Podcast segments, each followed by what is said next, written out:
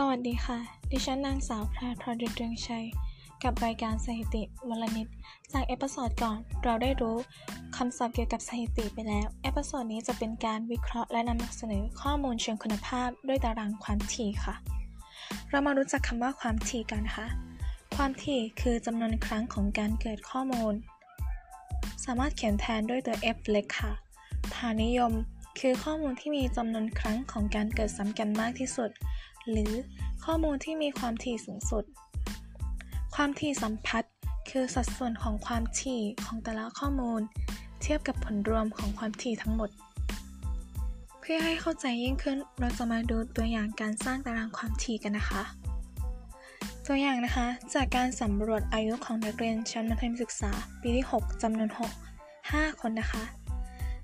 พบว่ามีนักเรียนที่อายุ 18 ปีจำนวน 3 คน มีนักเรียนที่อายุ 17 ปีจำนวน 2 คน เราจะมาสร้างตารางความถี่กันนะคะ ช่องแรกนะคะ เราจะใช้เป็นอายุค่ะ ช่องที่ 2 นะคะรอยขีด ช่องที่ 3 ความถี่ และช่องที่ 4 นะคะ ความถี่สัมพัทธ์ค่ะ ในส่วนของความถี่สัมพัทธ์ค่ะ เราจะแบ่งออกเป็นสัดส่วนและร้อยละค่ะ เรามาดูกลุ่มแรกนะคะ กลุ่มนักเรียนที่อายุ 18 ปีนะคะ 18 ปีจำนวน 3 คน แสดงว่าเราใช้ขีด 1 แทน 1 คน 3 คนแทน 3 ขีดก็ขีด 3 ขีด ความถี่หมายถึง 3 สัดส่วนแบ่งออกเป็นได้ก็คือ 3 ส่วน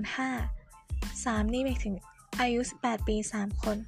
ส่วน 5 คือจากนักเรียนทั้งหมด 5 คนนะคะ เมื่อคิดเป็นร้อยละจะได้เป็น 3 ส่วน5คูณ100 เท่ากับ 60 นะคะ ก็คือร้อยละ 60 ค่ะ ต่อมานะคะ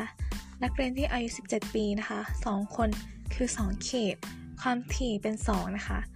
สัดส่วนเป็น 2 ส่วน 5 หรือร้อยละ 40 นั่นเองค่ะ